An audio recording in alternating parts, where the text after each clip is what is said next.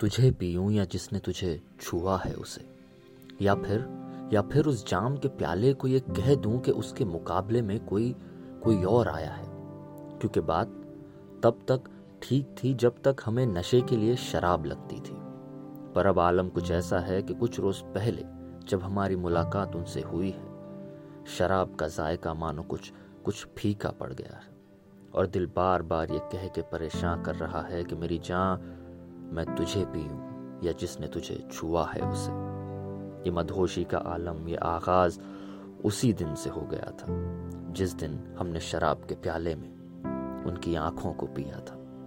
ये उस दिन की बात है और फिर आज की बात है कि अब तलक हम अपनी निगाहें उठा नहीं पाए। शायद हमने नज़रें उठाने की कोशिश भी नहीं की, क्योंकि इस बात की मालूमात हमें भी है और शायद उन आँखों को भी, कि अगर अनजाने में ये नज़र जो उस दिन से तेरी कायल है उठ गई। तो उसे तमाम आवाम में सिर्फ़ एक ही चेहरा नज़र आएगा। और तब और तब शायद ये आँखें फिर से फिर से मुझे ये सवाल कर बैठे कि मेरी जान मैं तुझे पीऊं या जिसने तुझे छुआ है उसे। अब इस रूह को तेरी आँखों की मुंतजर बैठी है। इसे मनाऊं कैसे? ये तो निकल पड़ी है एक ऐसी मंजिल की ओर जिसे जितनी पाने की कोशिश करो, वो उतनी ही दूर हो जाती है। पर अब मैं करूँ भी क्या? उन आँखों ने दौलत लूटी होती तो ठीक भी था। ये तो कम वक्त हमारा दिल लूट के चली गई।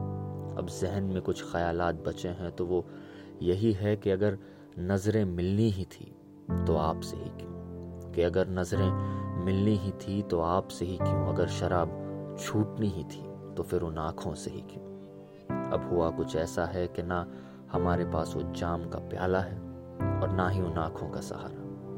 और मैं खाने में बैठ के मुझे क्यों मुझे क्यों ऐसा लग रहा है कि मेरी जान मैं तुझे पीऊँ या जिसने तुझे छुआ है, उसे?